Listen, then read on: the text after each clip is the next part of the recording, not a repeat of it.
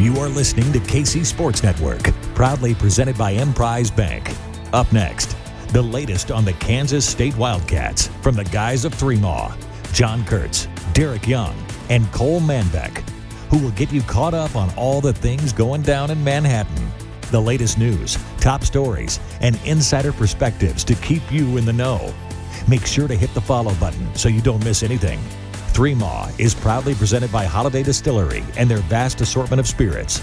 And now, the latest episode of Three Maw. Hello and welcome to another Three Maw. I am John Kurtz, joined by Cole Manbeck and Derek Young. Feels like it's been a very long time since I have said that. We are all three back together and ready to uh, to do some shows. And uh, I was about to say, like, talk about football that's coming up on the field, but that's not what this will be. This is your conference realignment episode because uh, it has gone crazy. The Big 12 has expanded by four more teams. Eight teams have been added since Texas and Oklahoma left. So we will get you recapped on uh, welcoming the four corner schools, the saga, what it means for K State, and uh, all things conference realignment here on this pod. But as you know, uh, our friends at Holladay Distillery make this happen each and every week. We appreciate them, whether it is the 360 vodka or the Ben Holladay bottled and bond bourbon that you prefer make sure you go out and get stocked up. There's still plenty of lake time, although apparently not for us because Cole has still not extended an invite uh, for us to come to the lake. But if you are fortunate enough to have a friend with a boat, uh, make sure that you bring the Ben Holladay bottled and bond bourbon or the 360 vodka uh, on your way out there. You can also just stockpile some of that for tailgate season. We are a month away, people. A month away from you needing that. It is never too early to go out and get it. So support Holladay Distillery, Great K State folks who support us here on the pod. Okay, DY and Cole, we are back. Um, Cole, why haven't we gotten that invite to the uh, to the lake house yet? Well, I've been to the lake twice this summer, twice Memorial Day weekend and Fourth of July weekend. I have not been back since. Uh, we will see if we can get some time scheduled, but I do want to make it clear it's not like I'm out there partaking and enjoying the lake all that much either. So uh, it's uh, it's been kind of a rough summer trying to get the schedules lined up to get out there. We'll we'll see if we can make it work. So I, I, I, how do you feel about that explanation, DY? Does that suffice? Uh, no, no, but it's a foregone conclusion that we're probably too far. No, no, no, we're not. No, I, I am a season for me from a work standpoint to be able to get out there. So no, thanks. thanks. I, I am committed to continued good faith negotiation with you guys and an effort to find a resolution that's mutually agreeable on a date that we can. Boy, we can reach. Like that sounds like some corporate community right there. I swear, if I that is corporate Comstock if I've ever heard it. And I, I don't, I, I don't. Hey, hey, I'm just glad. I'm just glad we're all together again. I think we had a, I think we probably had like 12 or 13 straight shows, which we had a guest on, and uh, I'm excited that we get to have some fun bantering back and forth. I love having guests on. I know you guys do too. But now we're, uh, we're here in August we are less than a month from football season and the preview stuff starts coming and, and stupid things that I say and us that we say, you know, like college football runs through Manhattan, you know, stuff like that's going to start popping out of our mouths here in the near future. So, speaking of which, if you're interested in a college football runs through Manhattan Three Maw t shirt, please tweet or reply on Twitter to John Kurtz, Derek, or myself. Uh, my my Twitter handle is Cole underscore Manbeck. We tweeted a new Three Maw clothing line that may potentially launch a couple t shirt options. So I, I don't know if I call it a clothing line. this is not like Balenciaga or something. It's a it's a it's a shirt. we've got yeah. So you know we've got some exciting stuff coming. Uh, stay tuned for that. If you've been following Cole on Twitter, I think it's it's pretty easy to figure out some of those things. So we're gonna try and make uh, the experience even bigger and better for you uh, this year here on the pod. The Big 12 is also getting bigger and better in uh, 2024. Man, I, I tell you what, it is it is crazy to like be here actually talking about it happening because I mean, for me, I was so down in the weeds with it. Obviously, those of you who follow me on YouTube are, are aware of that. I mean, I was so in the weeds on realignment for so long, and it felt like this opening was going to be there uh, for the four corner schools to come to the pack or come to the Big 12 um, in Colorado, Arizona, Arizona State, and Utah. But it, it was a long process. It was such an interesting case study in how we consume media and how there are two distinctly different sides to this and sources, quote unquote, on both sides that are clearly working angles through the media. I mean, it was just, it was a battle. It turned into a battle between the Big 12 and the Pac 12. And when the dust settled, um, the Pac 12 exploded, also in large part because of the Big Ten swooping in at the last minute and deciding to pick up Oregon and Washington. So there's been some debate over how much of a linchpin that actually was at the end. I personally think, based on the reporting of Jason Scheer, who's been great throughout all of this and covered Arizona, that Arizona was probably going to leave no matter what. And the other scenario for the Big 12 was to just have Colorado and Arizona and then the Pac 8 or whatever maybe sticks together and add some teams. But either way, it worked out with the Pac 12 blowing up and uh, the Big 12 pulling in four schools. So before we get to some of the other reaction, because I've been a little annoyed by the national reaction to all of this, well, the Big 12 celebrates a win. Let's celebrate that win. I mean, this is this is huge for a conference that has lost six teams throughout its history, always been the one to be picked over, always been the one to be reactive instead of proactive. And Brett Yormark turned that ship around, man, and uh, absolutely killed it here. I would agree. and there was probably different times, I wonder how like um, realistic or, or likely that it was, just because some of those, you know, Western schools were so adamant about, you know, not necessarily jumping ship.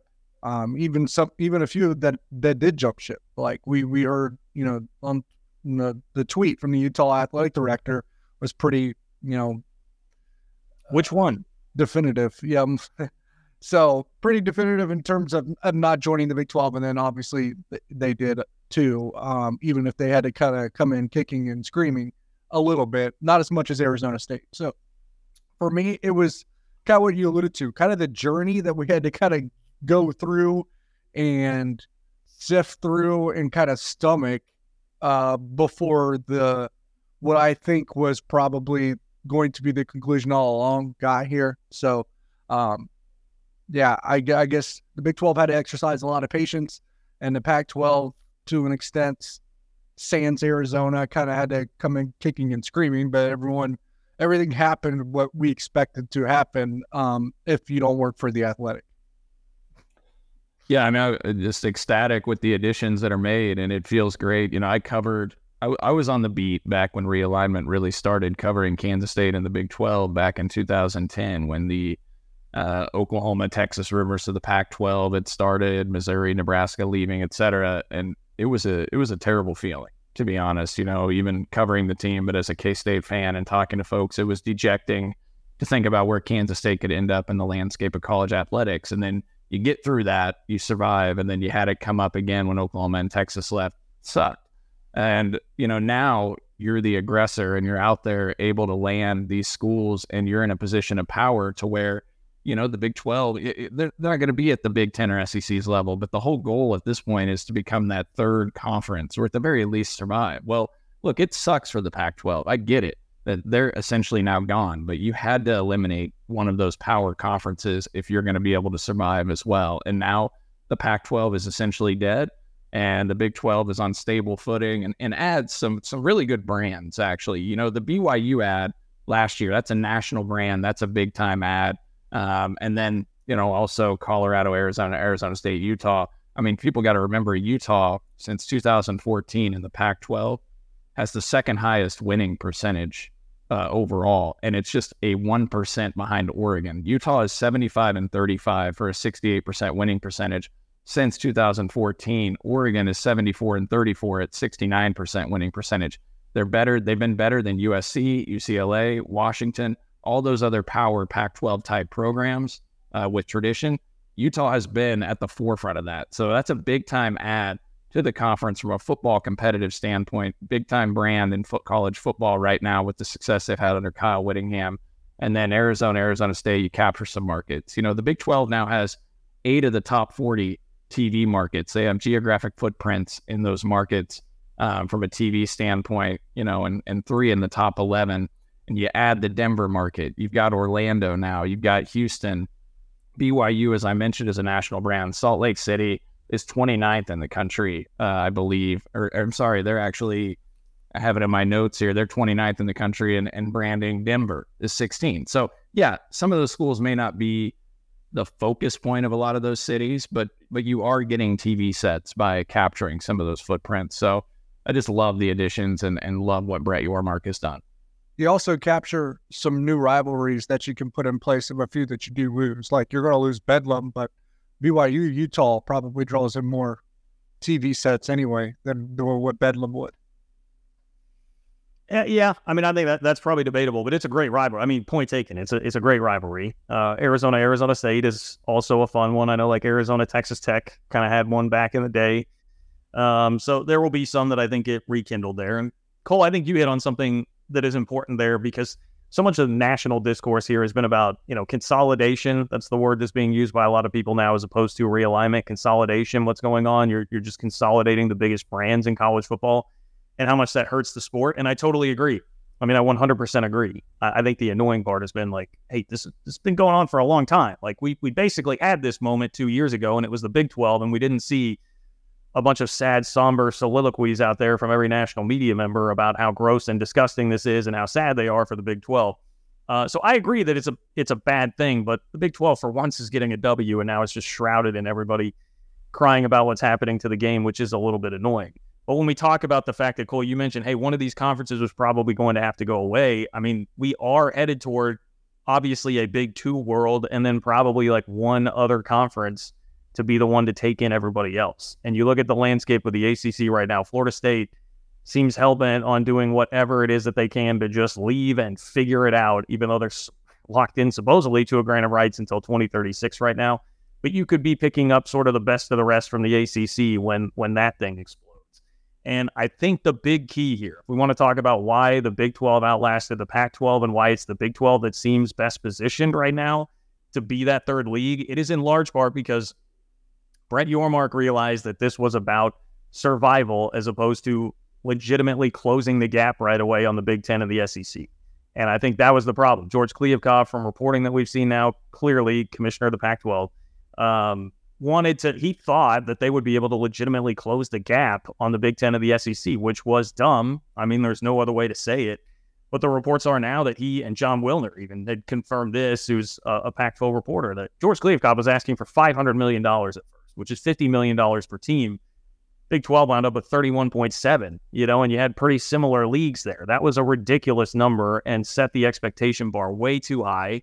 And in the end, the deal that they got was going to be a base of 23 to 25 million dollars, depending on who it is that you believe uh, from Apple. So you can just see it. That that was the wrong tone to set. He went out publicly and said multiple times, "We will catch the Big Ten of the SEC financially eventually," which was a horrendously dumb thing to say. Um, meanwhile, Brett Yormark realized, like, hey, we've got to survive. So I'm going to go in and take this TV deal from Fox and ESPN that was, by the way, offered to the Pac-12, and they turned down. And when Yormark jumped in front of them by taking that, he locked in the stability, locked in the exposure with still the linear partners that matter right now, ESPN and Fox, and left the Pac 12 to flounder around and try and get some streaming deal and, and kick around and wait for it. Another big factor, the economics of, of what's going on with live sports really hurt the Pac 12 too, because people are being much more discerning with their spending. So that's a long way to say. I think one of the most insightful things Brett Yormark did throughout this whole process was just bring the right approach which is you got to make sure that you position yourself as the the third best conference, and then maybe you can start to try and figure out some ways you can close the gap, which I think for Yormark is going to be decoupling the basketball rights from football and trying to add more basketball powerhouses if he can as basketball only members to uh, make some extra money there. But first, you had to ensure that you would be the conference best position to be number three behind the Big Ten and the SEC an argument that I would make would be that the first step was probably to add those other four schools: UCF, Houston, Cincinnati, and BYU, and that was Bob Bowlesby. So he probably did the most immediate step first that had to be done in terms of instant survival, and then Brett Yormark took care of the rest. That's probably how I would characterize it because I don't think that you are appealing enough to television partners without immediately grabbing those four schools. When when he did so at the time, Bowlesby uh, you had again like an, an, outlet like the Athletic saying that the AAC was more likely to pluck from the Big Twelve than vice versa. If you remember that. Yeah, Dy, let me. I'm, I'm curious your opinion on this because I want to interject on that because I have seen a little bit. It's not much. I think most people by now have come around to the fact that like Brett Yormark's a freaking stud and is doing a lot of really good things for the conference. It wasn't Yormark that that added those four. You're right. It was Bob Bowlesby. But I have seen this this thought that like man, well, if only you didn't have the dead weight of Houston and UCF or Cincinnati and UCF. It seems like basically those outside of BYU, the other three, You'll get totally different opinions from people on which two are the dead weight. And to me, there's just not really a discernible difference between all three in terms of what I think there's a sound argument for any of them. And the point is, you needed strength in numbers at that point when you were down to eight, and they were so similar and all brought big markets. You needed a strength in numbers sort of play right there to just get yourself in position to be able to do this. So I hate that talking point. It annoys the living shit out of me when I hear people say that. Like, oh, if we only didn't have UCF or Houston or whoever to add to the conference now. No, you needed them. They were a necessity to get here. So you may not think that they're the best long term thing in the world, but you needed them to get here with this conference. So I, I hate that complaint about it that I hear sometimes. I would agree. If you didn't, you might be looking at the Pac 12, Big 12 uh, as fates right now would maybe be flipped. Because one, if you don't, you're probably not as an attractive television partner. And two, you, you still leave yourself exposed to the rest of the college football world who is kind of preying on teams right now and trying to expand. And three, even if you hadn't, let's say you only went to 10 and then you got those four schools Arizona, Arizona State, Colorado, Utah, Yormark probably would have taken the two that you did, that they hadn't taken before anyway, and we'd still be at 16 with the same group of teams, in my opinion. So that's the way that I would see it. But and again, it, it's I don't want to say it's like the underdog story, but I mean, just two years ago, and it comes to the inconsistency in reporting from you know a lot of the media that that covered this. Everyone was writing Big 12's the Big 12's funeral, right? They weren't saying, "Oh, this is bad for college football," or "This is gross," "This is despicable." They were saying, "All oh, this is awesome. We're going to see Texas and Oklahoma play some great teams now instead of you know what, the leftovers in the Big 12 had." And now the Big 12 might get picked apart by the AAC. I remember how you know, crazy the reporting was at the time. And even now, they're saying, oh, this is bad for college football. Thanks, Big 12, for being so predatory or whatever. When, depending on when who you believe, maybe the those other schools don't come if if Big Ten doesn't add Oregon or Washington. Or looked at another way, is was the Big 12 ever being predatory? Like you said, this was all about survival when it comes to the Big 12. It wasn't necessarily about greed there was anybody being predatory at the time, it was the SEC when they took Texas and Oklahoma. Their television deal was going to explode no matter what. It's not like they needed Texas or Oklahoma to survive. The Big Ten didn't need USC, UCLA, Oregon, and Washington to survive. And and speaking of speaking of annoying as as shit, Greg Sankey has spoken up a couple times now, being like, you know, trying to be like, oh, we've got it. You know, there's greed and craziness going on. Eli Drinkwitz has been the voice of reason on that, which I get it. We kind of need people like him to say those things, but like it's just, I mean, Mizzou left and you know kind of helped start this thing, um, and went to the SEC. So it's just like I don't want to hear any of that from the SEC. They're taking this like high and mighty position right now, like oh we don't need to expand. Sankey said that on Finebaum yesterday. Oh, we don't need to expand. We're not going to be greedy and go do these things. Like, spare me. Like you guys, we know we know your role in all of this, and you kicked off two years ago these this next huge round of realignment and left the conference on its deathbed and didn't care at all. So yeah, I mean, so much of the national narrative is is very annoying. We'll let Cole uh, give his thoughts on that in just a moment, but um, we do need to take a second to thank Home Field Apparel. They are the best at producing collegiate apparel these days. I love it. I've got a ton of K State home field shirts. They just had a new drop a couple of months ago. Now we're getting a new one coming up this weekend. So that is always reason to be excited. Uh, I love the vintage Copper Bowl Champions long sleeve black shirt that they put out with the last drop. That is my personal favorite, but they've got all sorts of good stuff, retro logos.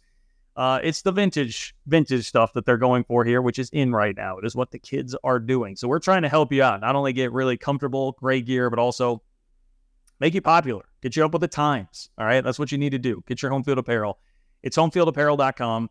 And I mentioned that they have that new drop coming up this weekend that new home field drop of K State gear will actually be available in store at rally houses in the Kansas City area this weekend. So you can get it online, and we're going to give you a promo code for that in just a moment. But if you are in the Kansas City area, you can stop by Rally House this weekend as well. Get your new K State gear from Home Field Apparel. I know one of the shirts that I saw is the Cat Script basketball logo, which I like a lot, and I'm going to be very interested in uh, procuring one of those shirts. But if you're online, if you've never bought from Home Field Apparel before, 3MA23 with an exclamation mark is the promo code to get 15% off. Again, 3MA23 exclamation mark gets you 15% off if you have not bought Home Field Apparel before. So get to homefieldapparel.com, get your K State gear, or if you prefer one of the other 100 plus schools that they have on the website, and uh, be looking good this fall when you're out of Bill Snyder Family Stadium. Thanks for listening to KC Sports Network. Make sure you download our new app. Find it on the App Store or Google Play. Just search KC Sports Network. What's good, everybody? It is Ben Heisler from Benny and the Bets here on KCSN. And if you are ready to go the distance and improve your golf game like I am in the process of doing, I want you to head on over to PXG right here in Kansas City and take the PXG Gen 6 Driver Challenge. They are confident in the Gen 6 that they're putting their money where their mouth is. If their Gen 6 driver does not deliver more distance, more carry and roll, higher dispersion compared to your current driver when you go in for a fitting, they got you covered with a $100 MasterCard reward card. That's it. Going for a driver fitting, see if your driver is up to their driver. And if it is, you get a $100 MasterCard reward card in the process. This is an unbelievable opportunity to upgrade your game with a custom fit PXG fitting. I've had it at the Kansas City store with Alex. It was one of the great experiences I've had in a golf fitting, period. So take the PXG Gen 6 driver all throughout the month of August and get ready to hit those fairways with confidence. So visit your local Kansas City store or head on over to pxg.com for all the terms and conditions. PXG Nobody makes golf clubs the way we do, period. Okay, Cole, your thoughts on how the national media has uh, has handled all of this uh, with the, the death of the Pac 12 and crying about the loss of 100 years of tradition and ignoring the fact that the Big Eight, which formed most of the Big 12, went back about that far too. So, your thoughts? Well, first of all, I gag at everything that Greg Sankey says. I find him to be one of the most hypocritical people that you'll ever see. I mean, they they started all of this, and he just he reeks of arrogance. And the media yesterday just talking about his comments on Finebaum, and like a lot of them were agreeing with him. And it was, I mean, do you guys not not see what he's doing here? Like Greg Sankey will go. He, he, he's criticized Brett Yormark without saying his name previously about how you know Yormark is out there beating his chest, talking publicly about, you know, being open about realignment. And, and Sankey was saying, you know, and I'm not quoting him directly, but he was essentially saying, you know, I prefer to, you know, do this behind the scenes. Yeah. In other words, you prefer to stab people in the back yeah. and be a yeah, snake. freaking snake about it. Yeah. Nobody knows what's going on. So you're just a snake in the grass weeding around, and then you come up and attack. And at least Yormark is pretty open about what they were looking to do, and it was about survival. The Big 12 got put in this position. This wasn't what the Big 12 necessarily Wait, wanted to do. And, not only that, Cole, who put the Big 12 in this position? Yeah. Yeah. Put them in this position. Greg freaking Sankey put them in this position. Yeah. And that's where it just, it just becomes very frustrating because you have people from schools that started all of this also speaking up. And I know Eli Drinkwitz was not the football coach at uh, Missouri when this all happened. And I, I can appreciate what Eli Drinkwitz said and his comments about realignment and how it doesn't feel great. But if you remember just a couple years ago, Drinkwitz was beating his chest with arrogance when – well, why wouldn't you want to come to the SEC when Oklahoma and Texas were rumored? Remember, like he was out there really talking a big game about that. He didn't say like, "Hey, this this sucks for college football that we're adding Oklahoma and Texas." He said, "Well, everybody should want to be in the SEC," and was really, you know, kind of arrogant about that. And, and just if you're a representative of a school like that that really started and kicked off all of this over a decade ago, you just need to shut up and not talk about it. All right, because it becomes across as hypocritical and it just reeks of arrogance. And so, uh, you know, on a national media front, you know, you should have recognized back in 2010, 2011 that this was a problem and that this what this was going to do to the sport and everything that it kicked off. But you didn't really see a lot of that at the time. And over the last several years, you know, like you guys have all openly talked about, you know, celebrating on the Big 12's grave so to speak, at what's going to happen. And, you know, a lot of it's the athletic reporters, honestly, that have done it. You know, you've got Stewart Mandel, but you've got also Nicole Auerbach and, and others who have just, you know, openly went after it. Ari Wasserman, you know, just this last week, I know DY got all fired up about some of his tweets about where, how, how bad this is for college football. So, you know, those guys can, can just shut up. You know, th- this, it's great for the Big 12. I don't care what they think it sucks for college football and college sports overall that this had to happen. If I were to bet, I'll go on the record right now that in the next 10 to 15 years, college athletics is going to reset itself a little bit. And so I think some of the TV money will eventually dry up a little bit. And I would not be surprised if we're looking into a globe into the 15 year future that conferences get more back to their geographic footprint where some some real leaders get in the room and eventually say what are we doing here? You know why why do we have these conferences that span coast to coast? The tv money is no longer worth it. It dries up a little bit as people change go more to streaming et cetera.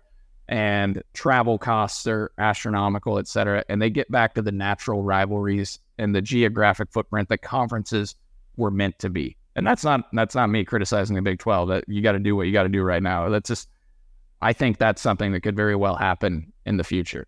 I, I think it'll happen, and I think it's probably part of the plan. I, I think they're, you know, they use the word consolidation, right? I think they're consolidating the the brands and schools that they want in that next world, and once they get all the ones that they want in the next world, is when they'll probably have a geographical break of sorts when once those are are established. And but that may be only the case for the sports outside of football. I do think that is a necess- it's a necessity right now. I don't know how soon it's going to happen.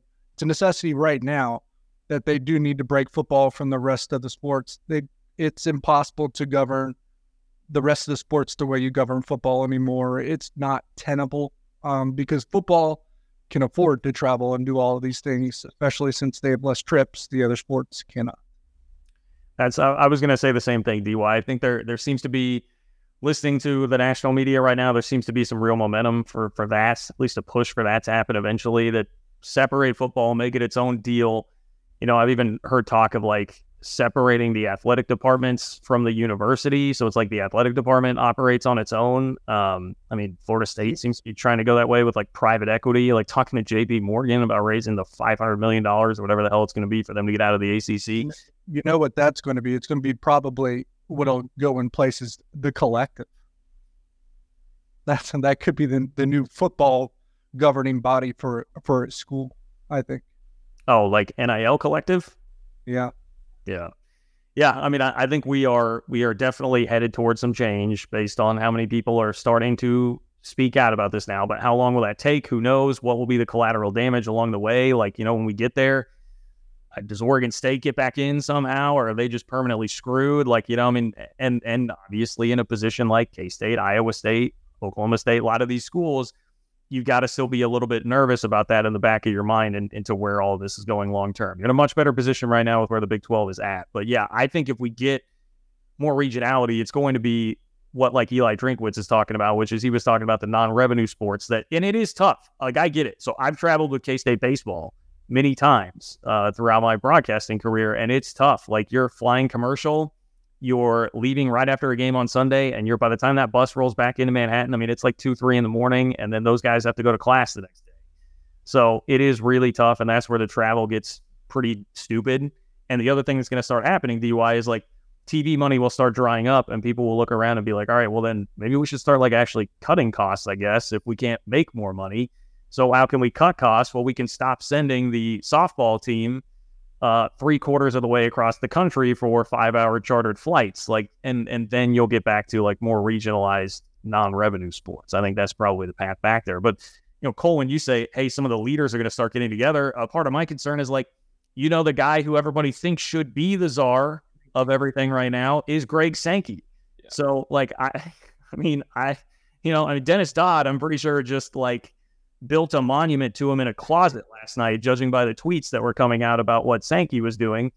Uh, so I just, I don't know. That makes me obviously very nervous. I don't trust him. And the other thing, DY, that's going to be an important piece of this coming up is how they're going to do the playoff. Because now with a, a conference folding, there's a lot of talk about adjusting how it will work with the automatic qualifiers in the playoff because you have lost one of these quote unquote power five conferences. And one of the things that has been floated, I know um, Heather Dinich at ESPN floated the idea of just, hey, take the 12 best teams, just all at large, baby, in the playoff. And that, of course, would be what the Big Ten and the SEC would want. That would not be good news for anybody else. And so it's like those type of decisions that, that you still worry about down the line. And that was probably floated by Big Ten or an SEC representative, of course. But at the end of the day, that's that's not going to pass muster, and they'll probably not do that just to avoid antitrust litigation, stuff like that, because – that's where you do start to exclude yourselves from the majority, and you can get yourself into some legal trouble by doing so. So I think you'll probably see a change, but I think, you know, to keep them, you know, above water, I would imagine it's instead of six auto bids, it becomes five and then seven at large. I think that's just a tiny modification there is what I expect, but something I, I wanted to dig into a little bit. I think is the next, I wouldn't say call it an evolution of college sports, but the next, you know, adventure that we're going to be on is, you know, everything always happens around the end or beginning of new television contracts. That's when you always have a seismic shift because a lot of these leagues come up around the same time or one after another um, in consecutive years. And we're going to see that, you know, again here in six to seven years, we have the Big 12, Big 10, and SEC come up. What's going to be interesting, because I don't think it's going to be the case anymore. You know, since that Oklahoma Supreme Court deal, you know, that would became the boom for television money for all these schools to start making a bunch of television money. And it's increased exponentially ever since, every single year and with every single television contract. I'm not sure that's going to be the case when these conferences go back up for grabs here in six or seven years when they try to sign another television contract. It's either going to be similar or mm-hmm. does it even decrease a little bit? And if it decreases a little bit, you're going to have a lot of pissed off schools all of a sudden that have budgeted for, for an increase. And with more schools, the decrease would even be more drastic. So that's the next journey that we're all going to go on when it comes to college sports. And you two have both alluded to it, and it's perfectly correct. Is the television money is drying up. I think everyone operated in college athletics for some reason as if it was just going to, you know, eternally just keep increasing. Like there was no glass ceiling for it. Well, there is, and we're almost there. Well, the, the other part with that too, that's an X factor in it, and and makes it fascinating as to how all that will play out, is that one thing I will say about this Pac 12 deal, you know, they were probably one cycle ahead of what this is going to look like eventually. But that Pac 12 Apple deal may be what the next one, like it might be Apple and Amazon next time around being the two big players instead of Fox and ESPN. I mean, we'll see. ESPN kind of struggling, and there's talk of like Apple buying out ESPN. So like it could be. It could be an Apple Amazon thing versus Fox ESPN. Maybe that's getting a little too out ahead of our skis when we talk about that, but it, it just it will likely look a lot different. And and another thing too to keep in mind that I will really be paying attention to and how this goes.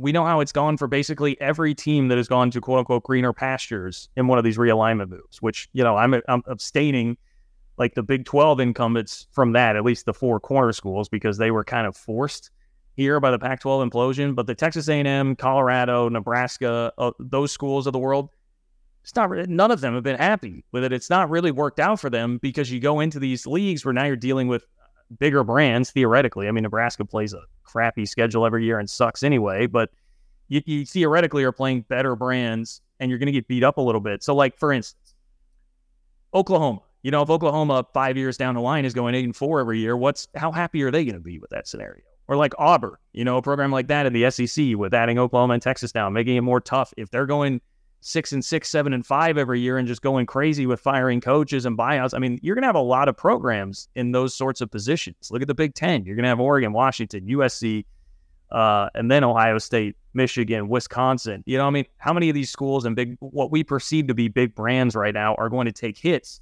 because they're not winning that many games anymore because their leagues are so difficult. So I don't, and what challenges will that bring on with all those schools trying to figure stuff out? I, I just think there probably are more evolutions to come on down the road. Yeah.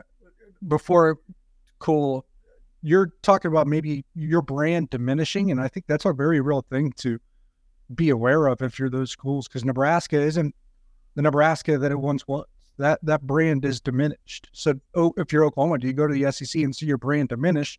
And then how valuable are you in several years when you're you know something happens and you have to make a decision and and maybe you're not as a, a valuable or as much of a commodity as you once were and, and the second thing before I get to cool is one thing I've, I've always asked, and I guess I've never gotten a real question or a real answer to this because I don't think people have a good one. Is why does it matter? How how does being rich, like in the case of Nebraska, Texas A&M, all these schools move? Why does getting more money matter if you never win? Yeah, that you you hit on exactly what I was going to talk about, DY, because like fans like to beat their chests um, on social media, like, oh, we're we're cashing these huge checks. Well, you're not seeing the money. Like, why do you care necessarily? You you want to be a fan and watch your team win and enjoy those game day experiences of watching the success on the field or on the court. And you don't get to experience that if you're in Nebraska or Missouri right now, really. You're you're not winning. So, you know, at the level that you would expect. And so that that's a big thing to me. The other thing I ask myself is like, what what does the money matter? Like you, you need a certain amount of money, right? But in the future state of college athletics, like you look at the Big Ten SEC, if you're making, you know, sixty million dollars a year a school in TV money, what what do you do with that money? Because you can only build so many facilities. And we're seeing now, like I know what they're going to do with it. They're going to give it to the players. That's what we're. Going. Well, that that that's exactly where it's probably going to have to go, right? Because you you don't see teams like when you hear schools talk like they've already built the facilities. That's not as important to these kids anymore. These athletic departments are supposed to be nonprofit, so they have to give put the money back into something, right?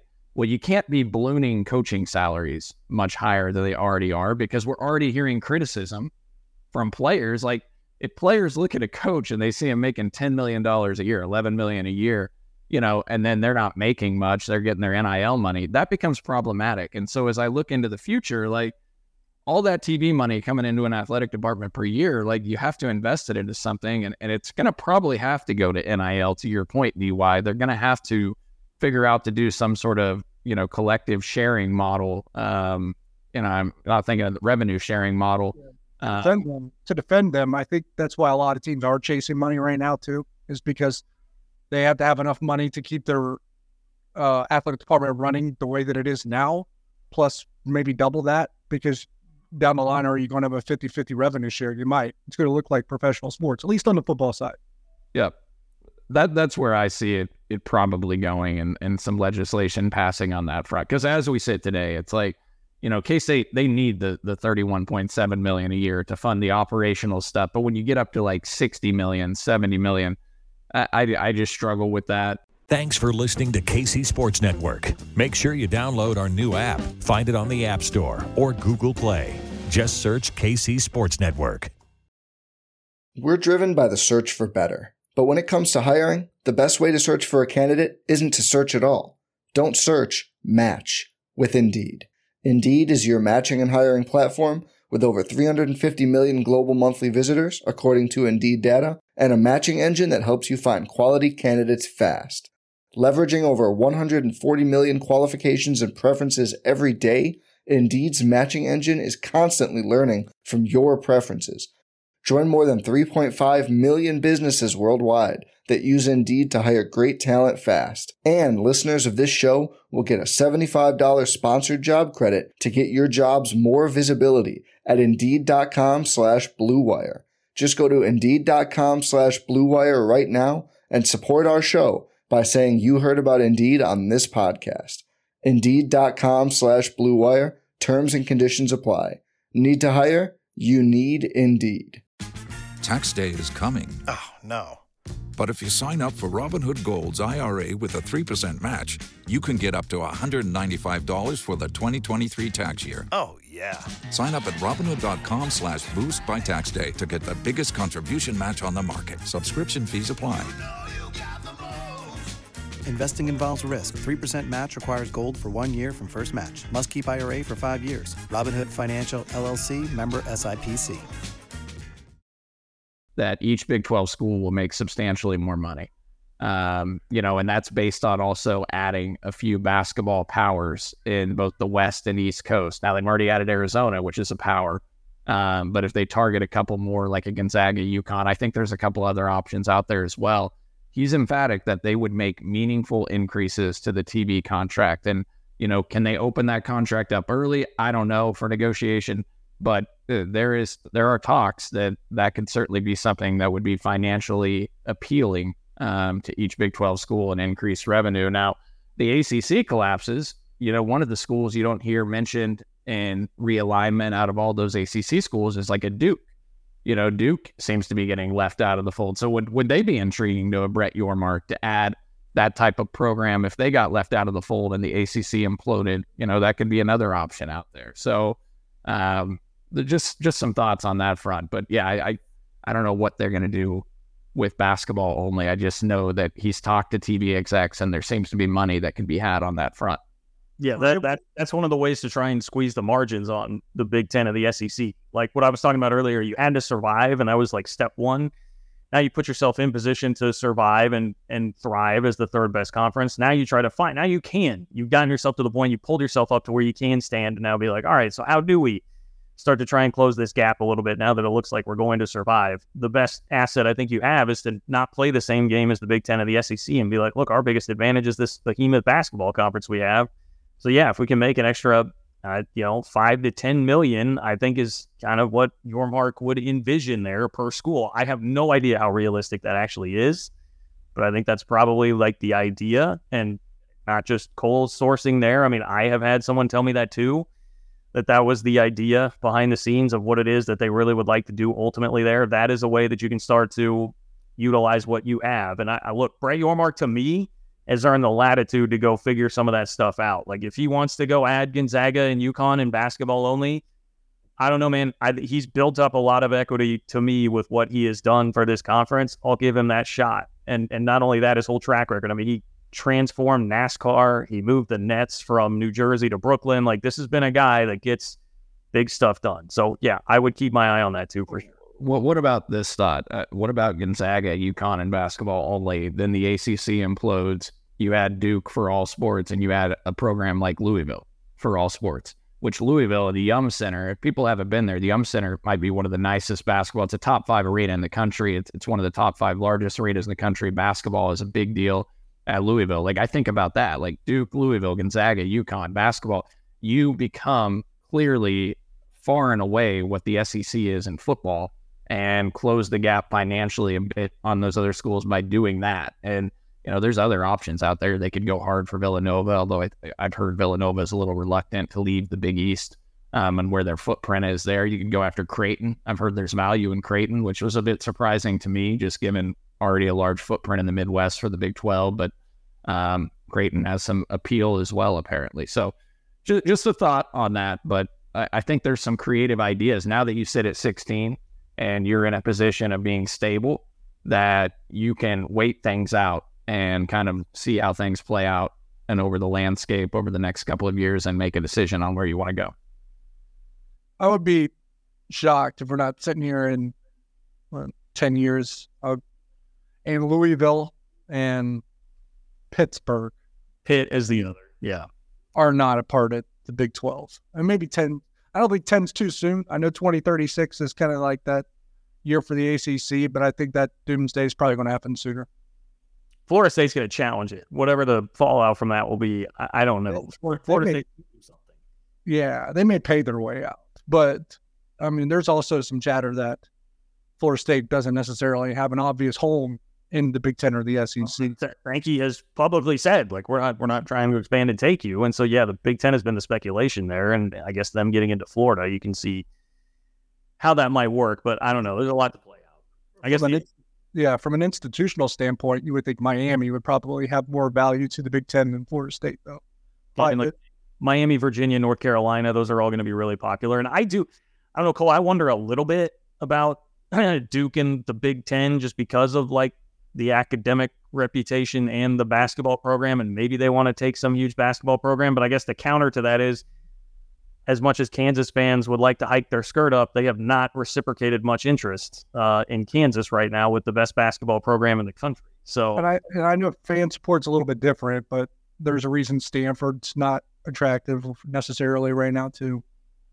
Yeah, uh, the academic side makes sense, John. On the Duke front, UNC is a, a pretty high profile academic institution too. So if they got if they got North Carolina, then that would kind of hit that, and they're in the same market, obviously. So you know, do you oversaturate that Raleigh, Durham, you know, Chapel Hill market where they're in the, what they call the triangle, which they're all really close to each other. So do you just add one so you capture the TV value there and you, you don't oversaturate? I, I, think that's probably what they would do. I only mentioned Duke because everything I keep reading, their name doesn't seem to be coming up. And they, they, they could they could suffer the same fate as Stanford. technically. Yeah. That's what it really sounds like. But more than anything, the, the two most valuable properties in the ACC that the Big Ten wants is actually not what people would assume. People are probably thinking Florida State, Clemson, Miami. No, the Big Ten wants Virginia and North Carolina.